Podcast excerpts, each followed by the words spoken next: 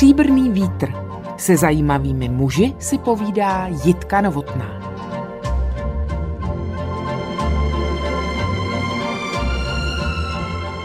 Vůni pastelek má rád snad každý. Před dnešním pořadem jsem se jí byla načichat v reprezentativní prodejně tuzemské firmy, kterou proslavila tuška s číslem 1500. Vyrábět se začala v roce 1888. To samo za sebe hovoří o ohromující tradici a symbolicky odkazuje ke kráse indického diamantu v britské královské koruně. Soudě podle toho, jakému věhlasu se těší nejen tento výrobek, ale celá společnost, můžeme se dnes v lecčem inspirovat. Mě tedy určitě bude zajímat kreativita, pracovitost, odvaha, vášeň i vize pana Vlastislava Břízy, majitele holdingu Kohinor. Dobrý den. Dobrý den. Pane Břízo, vy také rád navštěvujete papírnictví? Tak eh, někdy ano, někdy ne. Případně, když se jdu podívat a řešit nějakou stížnost, tak tam jdu nerad, protože vím, že bude zlé. Ale jinak samozřejmě rád. Ale určitě ne tak rád, jak ho navštěvují dámy. Ta vůně toho papírnictví dává emoce. A já dokonce jsem přesvědčen, že společnost se nesmírně mění. Já jsem si to uvědomil, když jsme museli řešit opravdu složité jednání s Američany, bylo to tak důležité, že i nejstarší doajen rodu, Stanley, který má na starosti fabriky v Americe, tak eh, přišel s tím, že se musíme setkat. A dřív by to bylo letadlo, Florida, Praha, případně Evropa. Steven, který sedí v New Yorku, zase z New Yorku do Prahy, pak případně České Budějovice. Mělo to své, protože jsme se vždycky potkali, byla to večeře, u toho se biznis dělal trochu jinak. Dneska je to tak, že Stanley sedí na Floridě, kde odpočívá, Steven sedí v New Yorku, my si sedneme se synem do kanceláře u mě a je videokonference. Za hodinu proběhne všechno. Začalo to třeba tím, že když jsem do své kanceláře přišel, tak se mě Stanley ptá, a vy už nekulháte, pane Bříze, vy jste měl zlomenou nohu. A odpověď moje byla, je, to je moc hezké. Po této videokonferenci, kde už se nevidíme, jsem si uvědomil, že ten obchod a svět se mění. A teď se vracím k tomu, co jsem řekl. Určitě se změní prodejny, biznis, ale jsem přesvědčen o tom, že těch našich 100 prodejen je o tom zážitku, o to emoci, o ty vůni, takže ty by měly přežít. Vy jste to vzal ze široká, hezké. Já jsem ráda, že jsme se do papírnictví zase vrátili. Společně s těmi dámami také tam rádi docházejí umělci a děti, samozřejmě, už pro tu barevnost všude kolem. Jste přesvědčen o tom, že svými výtvarnými potřebami můžete ovlivnit jejich chování, myšlení, jejich vyrůstání? Výtvarné potřeby za prvé ovlivňují motoriku. Tu jemnou motoriku ovlivňujete tou pastelkou. To si uvědomuje asi každá maminka. A to dítě je pěstováno ve vazbě ke kultuře a podobně. Proto taky sponzorujete Český olympijský výbor, že? Protože pastelka a sport to je vlastně základ v jemné motorice. ano, tam to začíná, protože když budu někdo nebo hrabaný, tak těžko budu dobrý sportovec. No a co vy? Naučilo vás to prostředí výtvarných potřeb novému pohledu na svět? Samozřejmě, to je nejen v umění, ale v literatuře. Když jsem byl mladý, tak byl moderní páral. Kdo nečet párala, tak nebyl. Já se stýkám i s umělci, s kterými třeba kamarádím a, a s nimi to probírám. Já třeba velkým kamarádem je Petr Štěpánku ze Zlatou Adamovskou, ale když přijde Kaniza a nebo Jaromír Hanzlíku, tak se bojíme o tuškách sla určitě. a vy sám, pane Břízo, chytnete někdy pastelku do ruky? Ano, ale pracovně. Co na ní zkoumáte? co na ní zkoumám, tak první, jestli nešilhá. Jestli nešilhá. Jestli nešilhá, no samozřejmě. Jak šilhá pastelka? Pastelka šilhá, to je terminus technicus, že se musíte pát do spodu. Když se na ní podíváte, tak vidíte, že musí být vycentrovaná. Protože když vycentrovaná není a vy potom začnete ořezávat, tak vám samozřejmě půjde špatně ořezat. Takže když vidím, že nešilhá, tak můžu pokračovat dál. Já si povím pak, jaké to je dřevo a tak dále. Každý si myslí, že pastelka se dělá že dřeva z Čech, no to je absolutní nesmysl. Maximálně z lípy, která tady moc není. Pak se povím, jak je volakovaná a tak dále. Vezměte nás na tu cestu kolem světa, která vlastně stojí v zárodku každé pastelky, protože ta je dechberoucí. Je to tak a je i dechberoucí nejen tak, jak to říkáte vy s láskou a s citem, ale taky tém, kdo dneska razí udržitelnost, protože když chci vyrobit opravdu kvalitní pastelku, tak dřevo musím koupit v Americe. Cedr kalifornský, takže eh, aby američané ušetřili, tak pokácí kmeny a pošlou přes moře do Číny. Je to kousek do Číny přes moře, tam to není zas tak daleko v úvozovkách. V Číně se to pořeže na prkinka, z kterých se pak dělá tuška. My tyto prkénka koupíme, potom putují oceány a ani ne Suezem, takže objedou prakticky celý svět. Přistanou v Hamburku, v Hamburgu se vyloží, tam je naložíme na kamiony a kamiony je dovezou do Českých Budějovic. V Českých Budějovicích vyrobíme tušku a samozřejmě ještě musí mít tuhu. Pakli půjde o pastelku, tak to je z kaolinu sedlec 1A, ale to je velmi složité, protože my nemůžeme vzít každé ložisko, které je v dole, protože by to mohlo obsahovat olovo, takže musíme vybírat. Takže tam to není z ciziny, to je kousek, to je ze sedlece, ale v případě, že vyrobíme grafitovou tušku, tu 15 stovku, aby byla kvalitní, tak dovážíme grafit z různých částí světa, který v metolicích upravujeme a potom máme teda tuhu. Takže není to jen to prekénko kolem světa, ale i kvalitní grafit, který chodí z různých částí světa, z Afriky, z Ukrajiny, z Ruska. Tu tušku vyrobíme a ta se potom třeba vyveze do Japonska. Mě to připomíná oběh vody v přírodě. Tak člověk cítí velkou tíseň nad tím životním prostředím, když něco takového slyší, vidíte?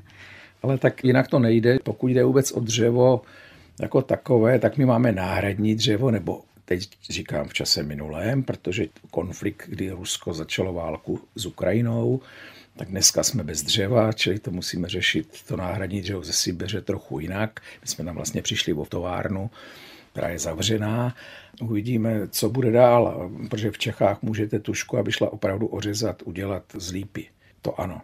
Pane Břízo, jaký je rozdíl mezi kvalitní a lacinou tuškou?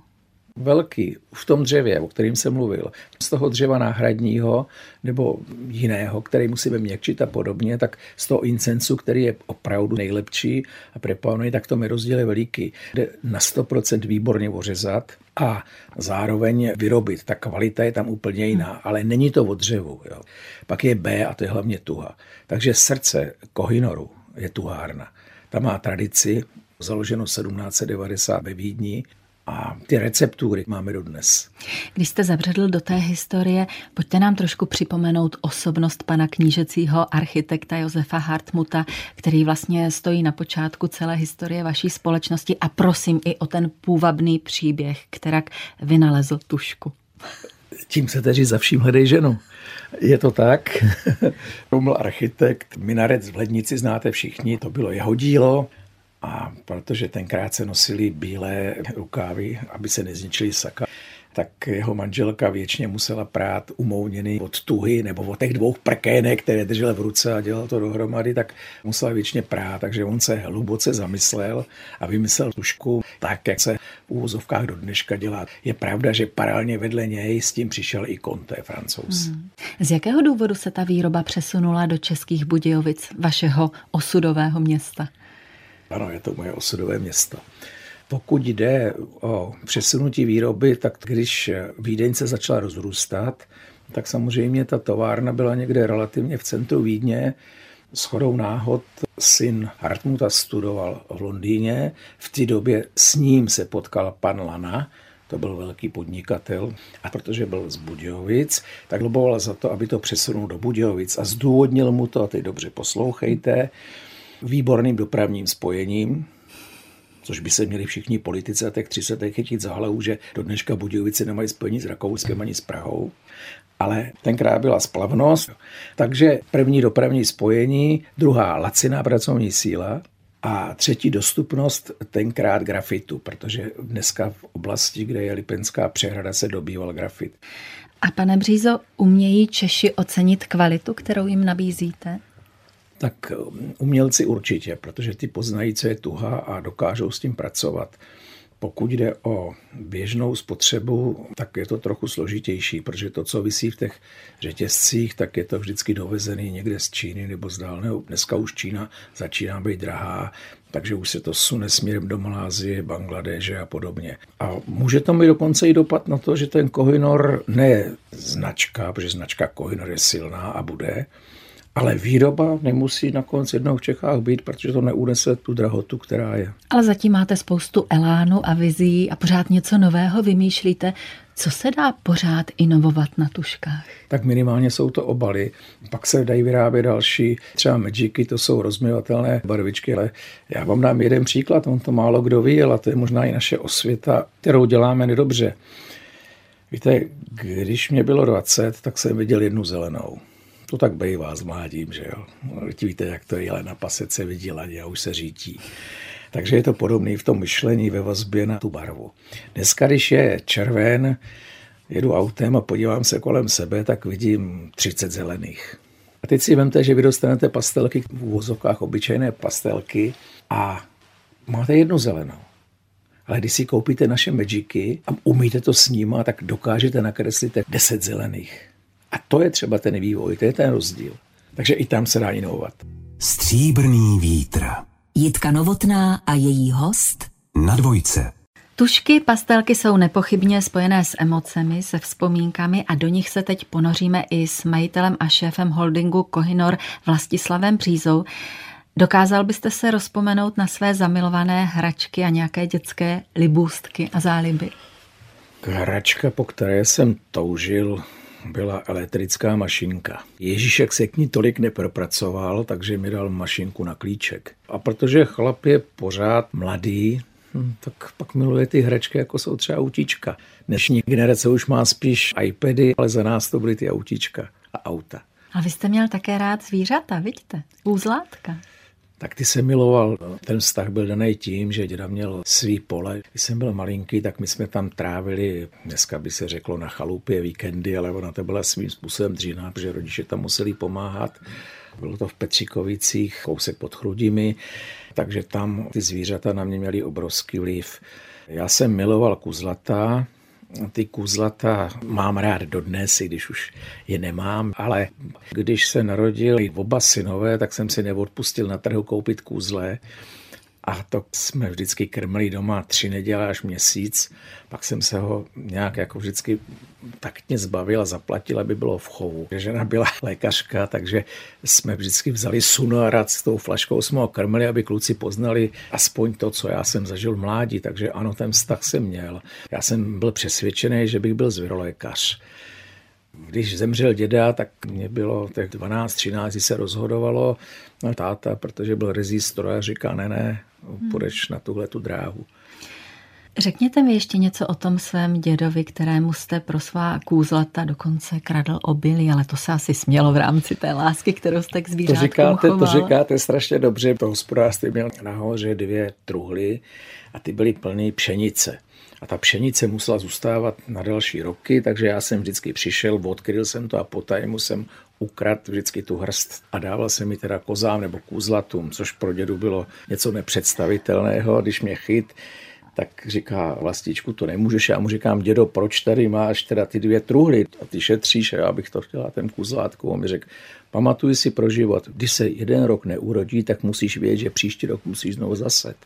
A já jsem si tohle posunul do biznesu protože kdo nemá zálohu, tak bývá většinou zlé. Tak jsem rád, že moje firma tu zálohu má. Každý z nás si nese z dětství nějaká taková mementa. Máte ještě nějaké další silné věty, které začínají těmi slovy vlastičku, pamatuj si? Třeba od maminky, od táty byly? Samozřejmě, vrátím se k babičce. Babička mě vodila vždycky do kostela, ještě v Krudými. Občas já se přiznám k mý nelíbosti, protože já jsem musel chodit na náboženství. Tam byly samé holky a ten byl skoro jediný kluk.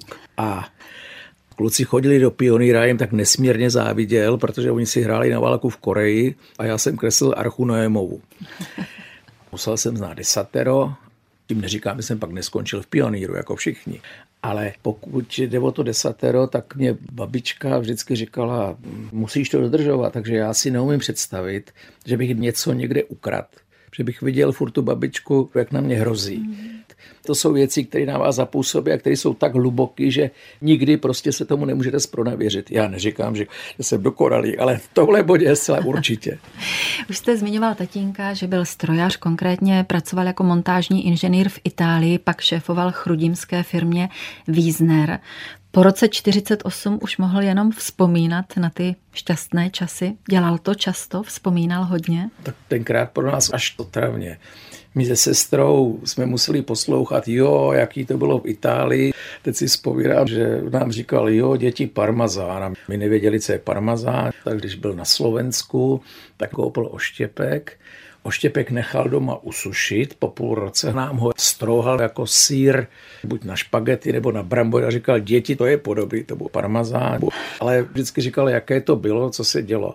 A byť jsme se tomu se sestrou smáli, nechtěli jsme to vůbec slyšet, tak když přišel rok 89, tak obě ty vysoký co mám v úvozovkách, nebyly tak silný jako to jeho povídání, který jsem si vybavil. Takže první jsem si říkal, tak chlapče musí začít podnikat a proto jsem v malé privatizaci vydražil půjčovnu lodiček a tou jsem prakticky začínal. Vydražil jsem ještě určitý chaty, které jsem pak prodal a tam bylo ten počátek toho mého biznesu. A bylo to, myslím, v těch kořenech, co ten táta nám vykládal, my z něj měli nepředstavitelnou legraci. Maminka byla učitelka, ano. přísná paní? A tak eh, jo a ne. Každý jsme postižen svým povoláním. Já zcela určitě, protože když mě žena něco vytkla, tak já jsem říkal, no hele, já jsem 30 let manažer a ona vždycky mi říkala, tak s tím něco dělej. Jak jste poznal svou ženu?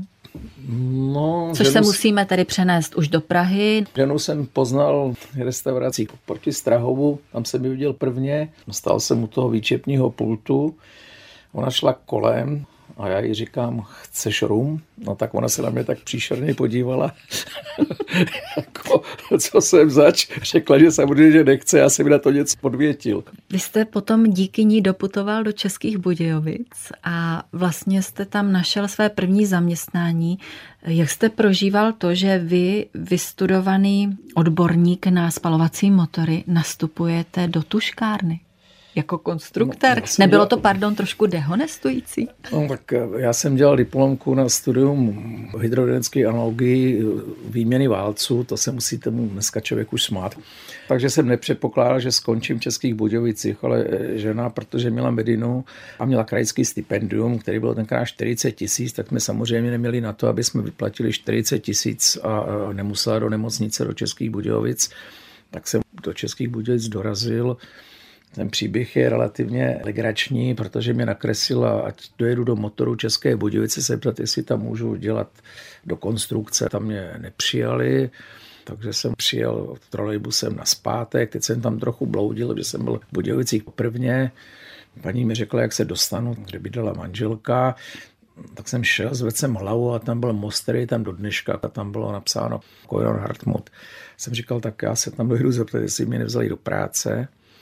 Přišel jsem na tu kádrovku, Oni mi řekli, jo, my konstruktora potřebujeme a vememe vás. Za 14 dní ale napsali, že mě nevemou, tak jsem tam znova přijel a ptám se, proč mě nechcete vzít.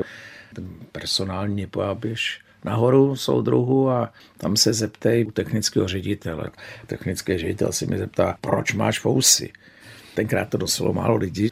Mě to šokovalo a tak teď si nevěděl, co mám říct. Tak jsem začala koktat a říkám si, no ona budoucí manželka, ty se to líbí, a on řekl, no co manželka? Já jsem říkal, no ona tady bude doktorkou nemocnici, to tenkrát ještě asi moc doktorů nebylo, jak to zřejmě zabralo. A on říká, ano, tak tě vemem. A teď udělám střih. Když v 90. roce se mě vrátili ty personální materiály, tak první řádek je, soudruh Bříza nemá fousy na protest proti vstupu sovětských vojsk. Takže tomu se musím zasmát. Pojďte se, to je příběh docela síla, že jo, jaký věci i dokážou rozhodovat. Takže jsem nastoupil do konstrukce. No a co se muselo přihodit, aby se z toho podniku stala vaše srdcovka? Protože původně jste si asi představoval trošku jinou aktivitu, ne? Víte, každá láska nějak začíná a tato láska vlastně začala tím, že já jsem řekl svým šéfům, že by bylo dobře, abych po tom nástupu půl roku strávil ve výrobě a prošel si všechny provozy, tuškárnu, tuhárnu, gumárnu, kartonáž, to, co dneska jsou jednotlivé závody Kohinoru. Takže jsem vlastně v Monterekách tu celou továrnu prošel a tím jsem postupně získával svůj vztah tušce a viděl jsem, co tuška je. Když uděláte srovnání s láskou, tak je to podobné. Hezky řečeno. Teď to jako dáma víte. Co vaši kluci? Těšili se na pastelky, které dostanou od Ježíška, nebo jaký měli vztah k těm výtvarným záležitostem? Tak u nás v rodině nebylo nikdy nadání na výtvarnou výchovu.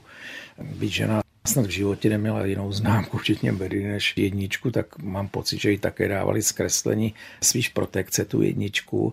David ano, David někde ve třetí třídě vyhrál nějakou krajskou soutěž v kreslení, teď mě to vlastně došlo, tak asi jo, tak David umí malovat z nás asi z rodiny nejlíp. Ale tím neříkám, že synové by k tomu neměli vztah, ale oni spíš byli k ty technice, to bylo daný mnou, protože víte, tenkrát se to získávalo jinak.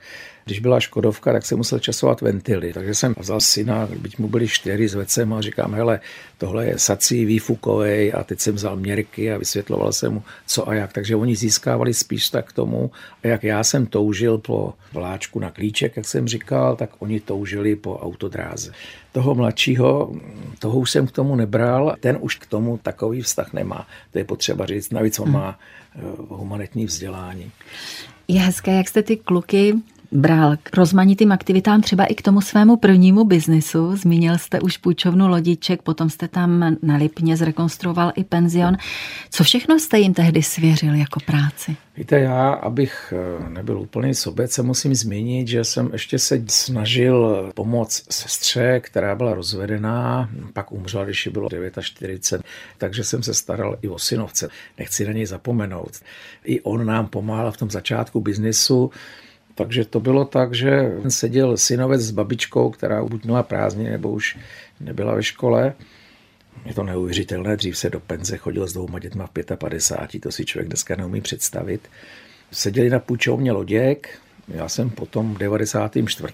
vybudoval penzion Černý pošumavý. Vlastík, který studoval, vyhrál všechny granty, tak ten moc v Česku mimo Alma Mater na Karlovce nestudoval, má ty univerzity ještě všude ve světě, v Německu, ve Švédsku a podobně, tak v prázdninách musel dělat rozdílové zkoušky a učit se. Takže seděl v té recepci a David ten musel dělat vrchního nebo číšníka, aby rozdělil kuchyni od placu, protože tam unikají vždycky prostředky. Já jsem vždycky přijel v pátek a od pátku do neděle buď jsem půjčoval lodičky, nebo jsem koordinoval. Manželka se to nezúčastňovala, sloužila. No a sledoval jste taky, jak se kluci učí, nebo co pro vás bylo měřítkem úspěchu jejich růstu a vaší výchovy? U nás to bylo docela rozdělené. Já jsem byl tvrdý a myslím, že by to kluci do dneška úplně neodpustili. Pozor, to když by náhodou přišla trojka, tak to spadly dveře. To přiznám, že jo. Já jsem byl ten, kdo se snažil být tvrdý a přísný a zase žena byla ten láskyplný tvor. Hostem pořadu Stříbrný vítr a Jitky Novotné je doajen tuzemského biznisu, jeho český továrník Vlastislav Bříza. V roce 2000 jste se opravdu dramaticky zadlužil, abyste podnik Kohinor mohl koupit. Co to bylo za rozhodnutí? Co všechno se do něj promítlo a jak se na to tvářili vaši nejbližší? Bylo to interní moje rozhodnutí. Já se přiznám, že jsem ho ani moc nekonzultoval, ono to přišlo přirozeně. Já jsem ani nepočítal, že někdy budu vlastnit Koinor, protože v roce 94, kdy jsem se do Kohinoru vrátil, měl ztrátu 30 milionů, byl u konce s dechem. Mě tam přivedl Kajitanštal. Já jsem se pak spojil s panem Kellnerem, který koupil 18% a dělal jsem tam ředitele. V roce 99 pan Kellner vypsal informační memorandum, že Coinor prodá a pak jsem se s ním domluvil podle toho informačního memoranda, že můžu být jeden z adeptů, takže jsem začal schánět peníze. Bylo to zábavné, nikdo mě nechtěl půjčit. Co je zábavné na tom obcházet banky? že vás vyhazují soustavně a říkají, či budeš ručit. Byl jsem ve Vídni, zase malého vlastika, teď čím budete ručit. Jo? Takže jsem začal koktat. Poslední už bylo organizaci ženy a teď jsem to neuměl dál říct, takže jsem bohu vlastník a říkám, prosím tě, řekni, deset let jsem nekrát, já víc nemám. To už jsme mazali. Jo. ale pak eh, jedna banka přišla a půjčila nám, takže já jsem to potom řekl manželce, že ten kohinor koupím, ale že bude muset podepsat směnku na miliardu. Takže klobouk dolů, my jsme ručili vším, bývalo by nám zbylo snubní prstýnek a tisíc korun. Ale za sedm let se mi to podařilo splatit. Jakých Takže bylo těch sedm let? Ono tak je to nepříjemný, že máte na sebou Damoklův meč, ale jeden z odvahou vytváří většinu. Takže v tomhle případě v té rodině se musel být ten, kdo je s tou odvahou. Jo. Jeden s odvahou vytváří většinu. Ano, a to tak je. Jak se ve spektru vašeho podnikání ocitla další odvětví? Protože dnes to už není jenom o tuškách a výtvarných potřebách. Máte pravdu, protože jsem původem byl ten strojář, tak jsem si uvědomil, aby to bylo staticky určitý, že musíte mít tři nohy, což se mi dneska vrací. Takže opravdu jsem si nikdy nevzal dividendy prakticky za tu dobu, protože jsem investoval dál, takže jsem to rozšiřoval, vytvořil jsem ty tři nohy, takže jsem udělal ty různé biznisy. Dneska už je to staticky přeurčený, takže těch noh máme podstatně víc, čili já tomu říkám, že jsem vytvořil ne kružnici, ale kruh. Takže poslední v tom kruhu je docela pěkné JZD, takže máme nejen energetiku, tenkrát soláry, dneska moderní, dřív opomíjený. Máme mašinery, který řídí synovec a máme zdravotnictví. Takže ten biznis je daleko širší. A máme to rozdělený. Co jsou tři nohy v životě Vlastislava Břízy? V podnikání víme. A v životě? Určitě rodina a je to pečovat o vlastní zdraví. To je jednoznačný. Jak o ně pečujete? Sportuju, v létě jezdím na kole, Teď jsem byl dva dny v Alpách, takže jsem si zaližoval. Je pravda, že už nejezdím tak rychle, jak jsem jezdil, ale to si myslím, že by člověk měl dělat a pak jedu do lázní, protože si myslím, že člověk už jak je starší, tak ty lázně pomáhají zcela určitě. Pane Břízo, jak se s lety proměňuje vaše šéfování? Myslíte si, že jste třeba ubral na přísnosti nebo naopak přitlačil? No tak zcela určitě ubral. To je daný věkem. Podívejte se na vaše rodiče, jaký vztah mají, když vás vychovávají a jak jsem říkal, když se třesou dveře za špatnou známku a u vnoučat se tomu smějete, tak je to podobný, když ještě pořád ty vlastnosti, které máte, ty samozřejmě přetrvávají, ale není to už tak silný. A je třeba nějaký krok z minulosti, za kterým se ohlížíte, s určitou lítostí, že si říkáte, tehdy jsem byl hrozně přísný, hrozně náročný, ostrý, možná příkrý, to jsem asi neměl. Nebo takový sebespit není na pořadu dne.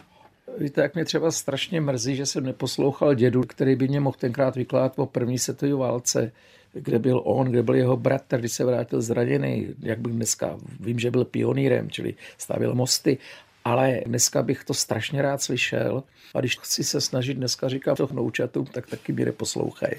jo, to je takový vývoj života. Těch věcí je víc a pokud jde o biznis, musíte mít vizi, za kterou pořád jdete. To je hvězdička. A já musím mít dneska vizi, co bude za 10-15 let. Bez ní nemůžete podnikat. Za ní jdete a při té cestě někde ublížíte, ale nechtíte. Já si myslím, že jsem nikdy někomu neublížil vědomě. A to se vracím k tomu desateru. Každý chlap, který nemá ve vedení dámu, dělá chybu. O tom jsem z hlouby duše přesvědčen. To jsou vaše slova, pane Břízo. Od kdy tohle víte? Já jsem si to vlastně uvědomil, když jsem dělal tu druhou školu a učili nás tam pozorovat. My jsme pozorovali zorničky lidí a při obchodu, jestli červená, kdo rudne od krku ze sporu nahoru, opačně při jednáních a podobně. To je dobrý znát a pamatovat, že pak to můžete v biznisu uplatňovat protože tam byl rozdíl mezi chováním dámy a chlapa. Takže když dneska v poradě vedení sedí jedna, dvě dámy, podíváte se na tu dámu, když to rozhodnutí činíte nebo připravujete, jak reaguje, tak je to zpětná vazba, jak na to bude reagovat dámský kolektiv. A myslím si, že kdo to nemá, dělá chybu. A když jsme u těch dám, za mnou občas přijdou politici a chtějí do fabriky podívat se, aby získali politické body. Když přijdou ke mně do fabriky strojírenské, kde je 500 chlapů nebo 600 chlapů a já s tím politikem projdu tu továrnu, takhle ty chlapy řeknou, znáte, jak to je maximálně u piva, byl nás ten a ten a ten. Když přijdou do Budějovic a projdu s nima Koinor, tak to je dámská továrna, že tam je zaměstnáno 80 nebo 70% žen. A to je jiná reakce. Oni potom chtějí znát, kdo to byl, jak vypadal, jestli se mu líbí knír, nelíbí knír, jestli je velký, malý, pak o tom povídají, přijdou domů a doma to proberou s manželem, s babičkou, s tchánem. A tohle jsou body. A je to víc bodu, než když stojí ten politik na tom náměstí a myslí si, jaký dělá dojem. Vy máte ovšem ve vedení i oba syny, Davida, Vlastislava a synovce Roberta, ano. už jsme o nich hovořili. Mě by hrozně zajímalo, k čemu vás nasměrovali a vy to zpětně považujete za užitečné. Dáváte jim za pravdu. Vybavejte si nějakou takovou situaci, o které jste původně váhal a pak si řekl, ti kluci mají pravdu. No tak zpětná vazba je strašně důležitá. Já na sobě moc tohle nenechám znát a víte, to jsou drobné podměty, které si skládáte tak, aby ty závěry byly dobré. Když se trochu zádáme, tak potom musím brzdit. A co by chtěli dělat jinak, víte to? Firma, až já nebudu, tak zcela určitě bude jiná. Protože každý máme nějaký sklony, nějaký směr. Vize musí být stejná. To je jednoznačný ale ten systém řízení a podobně se bude měnit, to si nedělám iluze.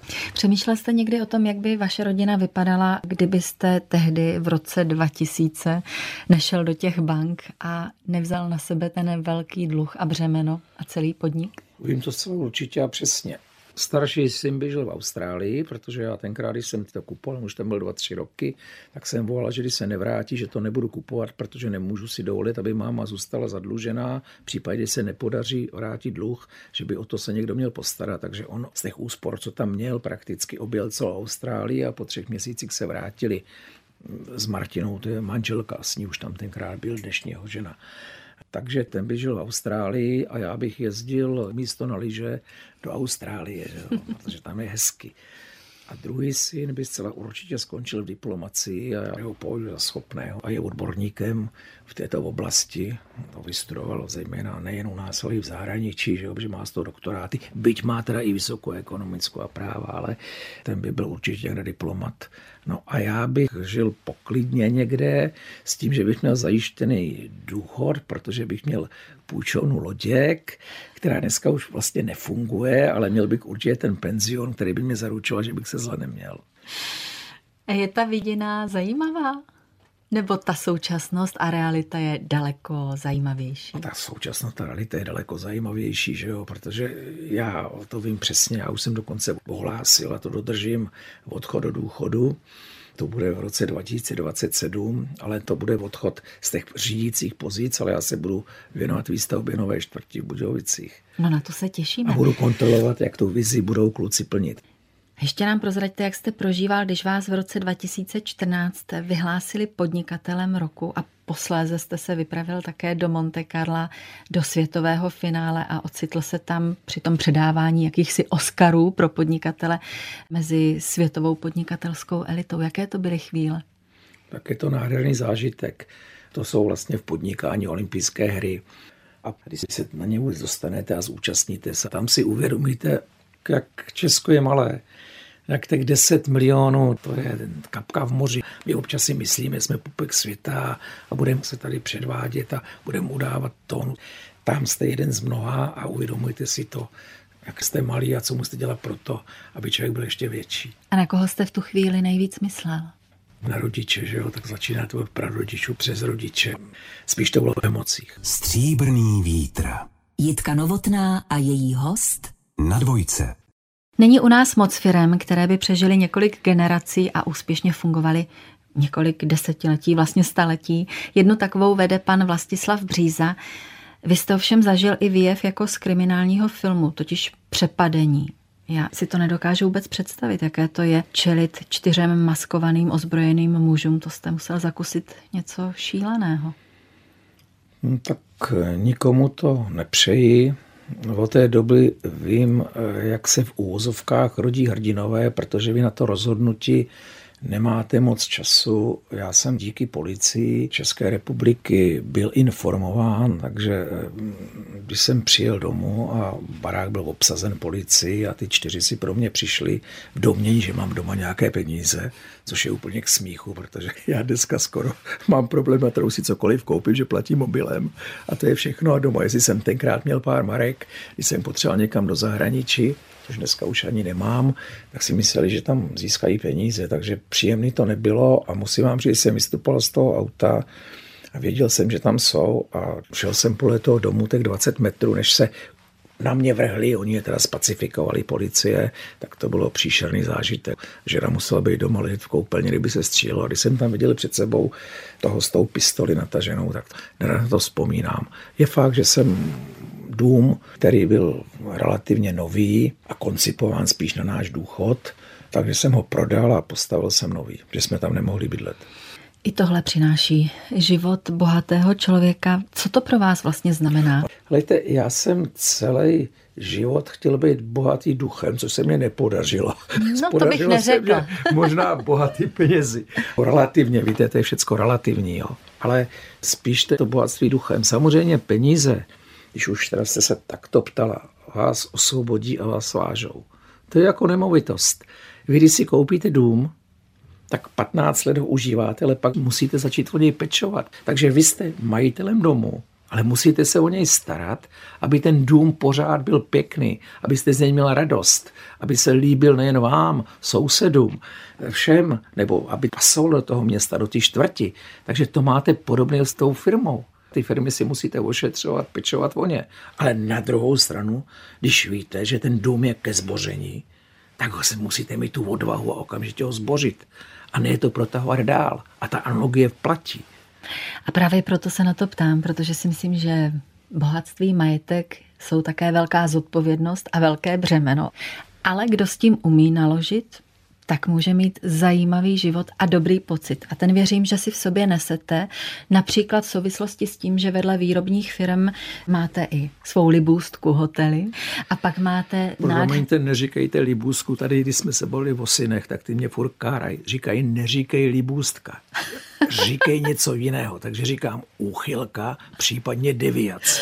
Máte svou úchylku hotely a nevím, jak tedy říkáte, já budu neutrální, těm nádherným zrekonstruovaným historickým objektům v Českém Krumlově, v Třeboni. To je přece něco úžasného dát dokupy dům z 16. století, ne? Víte, teď jste tady proto, aby po vás něco zbylo. A to si myslím, že je ten motor, to, co vás žene dál. A taková spolupráce třeba, kterou jsem dělal s panem Páralem, s sochařem, který bohužel před půl rokem zemřel. To bylo nádherné dílo, nádherný střety. Když jsme tvořili barák v Českém Krumlově, ten interiér, který byl z toho 16. 15. století, to by člověk nečekal, co z toho pan Páral dokázal vykouzlit. A to je přeci radost. Pokud jde o Churáňov, Olympii na Zadově, tak ten interiér se dělal tak, že naši truhláři, máme šikovné truhláře, kteří vždycky, když udělali pokoj, tak ho postavili v Kohinoru ten vzorové. Já jsem se tam přišel podívat, zase jsme to předělali a takhle jsme to tvořili postupně, ten hotel. Že jo? Když už jsem úplně byl v koncích, tak jsem vzal nějakého architekta, kamaráda skonzultoval jsem to s ním. A nebo když jsme tvořili ten krep, který je v tom foje Olympie, tak to dělal umělecký kovář a měl jiné představy, než jsem měl já a nakonec to dopadlo velmi dobře. A to je radost. To je radost a bude další, bude nová městská čtvrť v Českých Budějovicích, bude? Tak snad, když budou rozumní politici, tak si myslím, že ano. Je to docela velké území, to bude obytá čtvrť, tak si myslím, že by tam mělo být něco, co by mělo posunout i architekturu trochu dál a věřím, že se to snad podaří. Aspoň máme takovou představu. Já jsem mluvil s novou paní primátorkou, ta se na to dívá velmi racionálně, takže si myslím, že ten prostor by byl. V případě, že nenajdu pochopení politiku, tak tam nabouchám byty a bude. Inspiroval jste se trošku baťovskou tradicí? Tak Baťa asi je vzorem pro každého podnikatele. Samozřejmě čas přináší něco jiného, ale to byl člověk, z kterého by si každý podnikatel měl brát příklad. Poctivý, slušný, šel za svým cílem, měl svoji vizi a dokázal to zrealizovat. Pane Břízo, co vás napadá, když sledujete generaci svých vnuků, kdy nad ní třeba trošku kroutíte hlavou a kdy vám ta mládež připadá obdivuhodná? Víte, já mladým lidem fandím. Sám si vzpomínám, když jsem občas byl kárán, když jsem ten starý v úvozovkách něco říkal a já se tomu strašně bráním, abych byl taky takový. A dneska moderní sítě, telefon a tak ano, využívám to, ale mladí jsou úplně, úplně jinde. A já jim v tom fandím. A svět bude jiný. Musíme to přijmout s pokorou, protože ten svět takový je. Jaká je vaše vize budoucího světa? Rozdělme to. Byl bych rád, aby Kohinor pokračoval dál, protože mám tři vnučky, jednoho vnuka, tak aby Honza pokračovala v tom, aby ten Kohinor nezanik a měl svého majitele, minimálně značku. Já se nebojím o výrobě, že ten svět se posunuje. A, a vnučky byly úspěšné v životě, že jo. Počkejte, vnučky musí fungovat také v rodinném podniku, protože ten by bez žen neměl onu jiskru. Ale to je něco jiného než ta výkonná praxe, vy jste mi to správně řekla, jo. A já to nemůžu vyloučit, víte, jedna z vnuček je na konzervatoři a dělá balet. Já jsem to těžce rozcházel, ale oni se se mnou moc nebavili. A občas musím se jít podívat na vystoupení do Národního divadla, když tam dělá malou šipkou ruženku nebo co. Víte, já si myslím, že to je taky krásný signál o té nadcházející budoucnosti, když se vás zas tak moc neptají. Naším hostem byl pan Vlastislav Bříza. Děkuji vám za to, mějte se hezky. A... No, bylo mě ctí, děkuji a zdravím posluchače. Naschledanou. Naschledanou.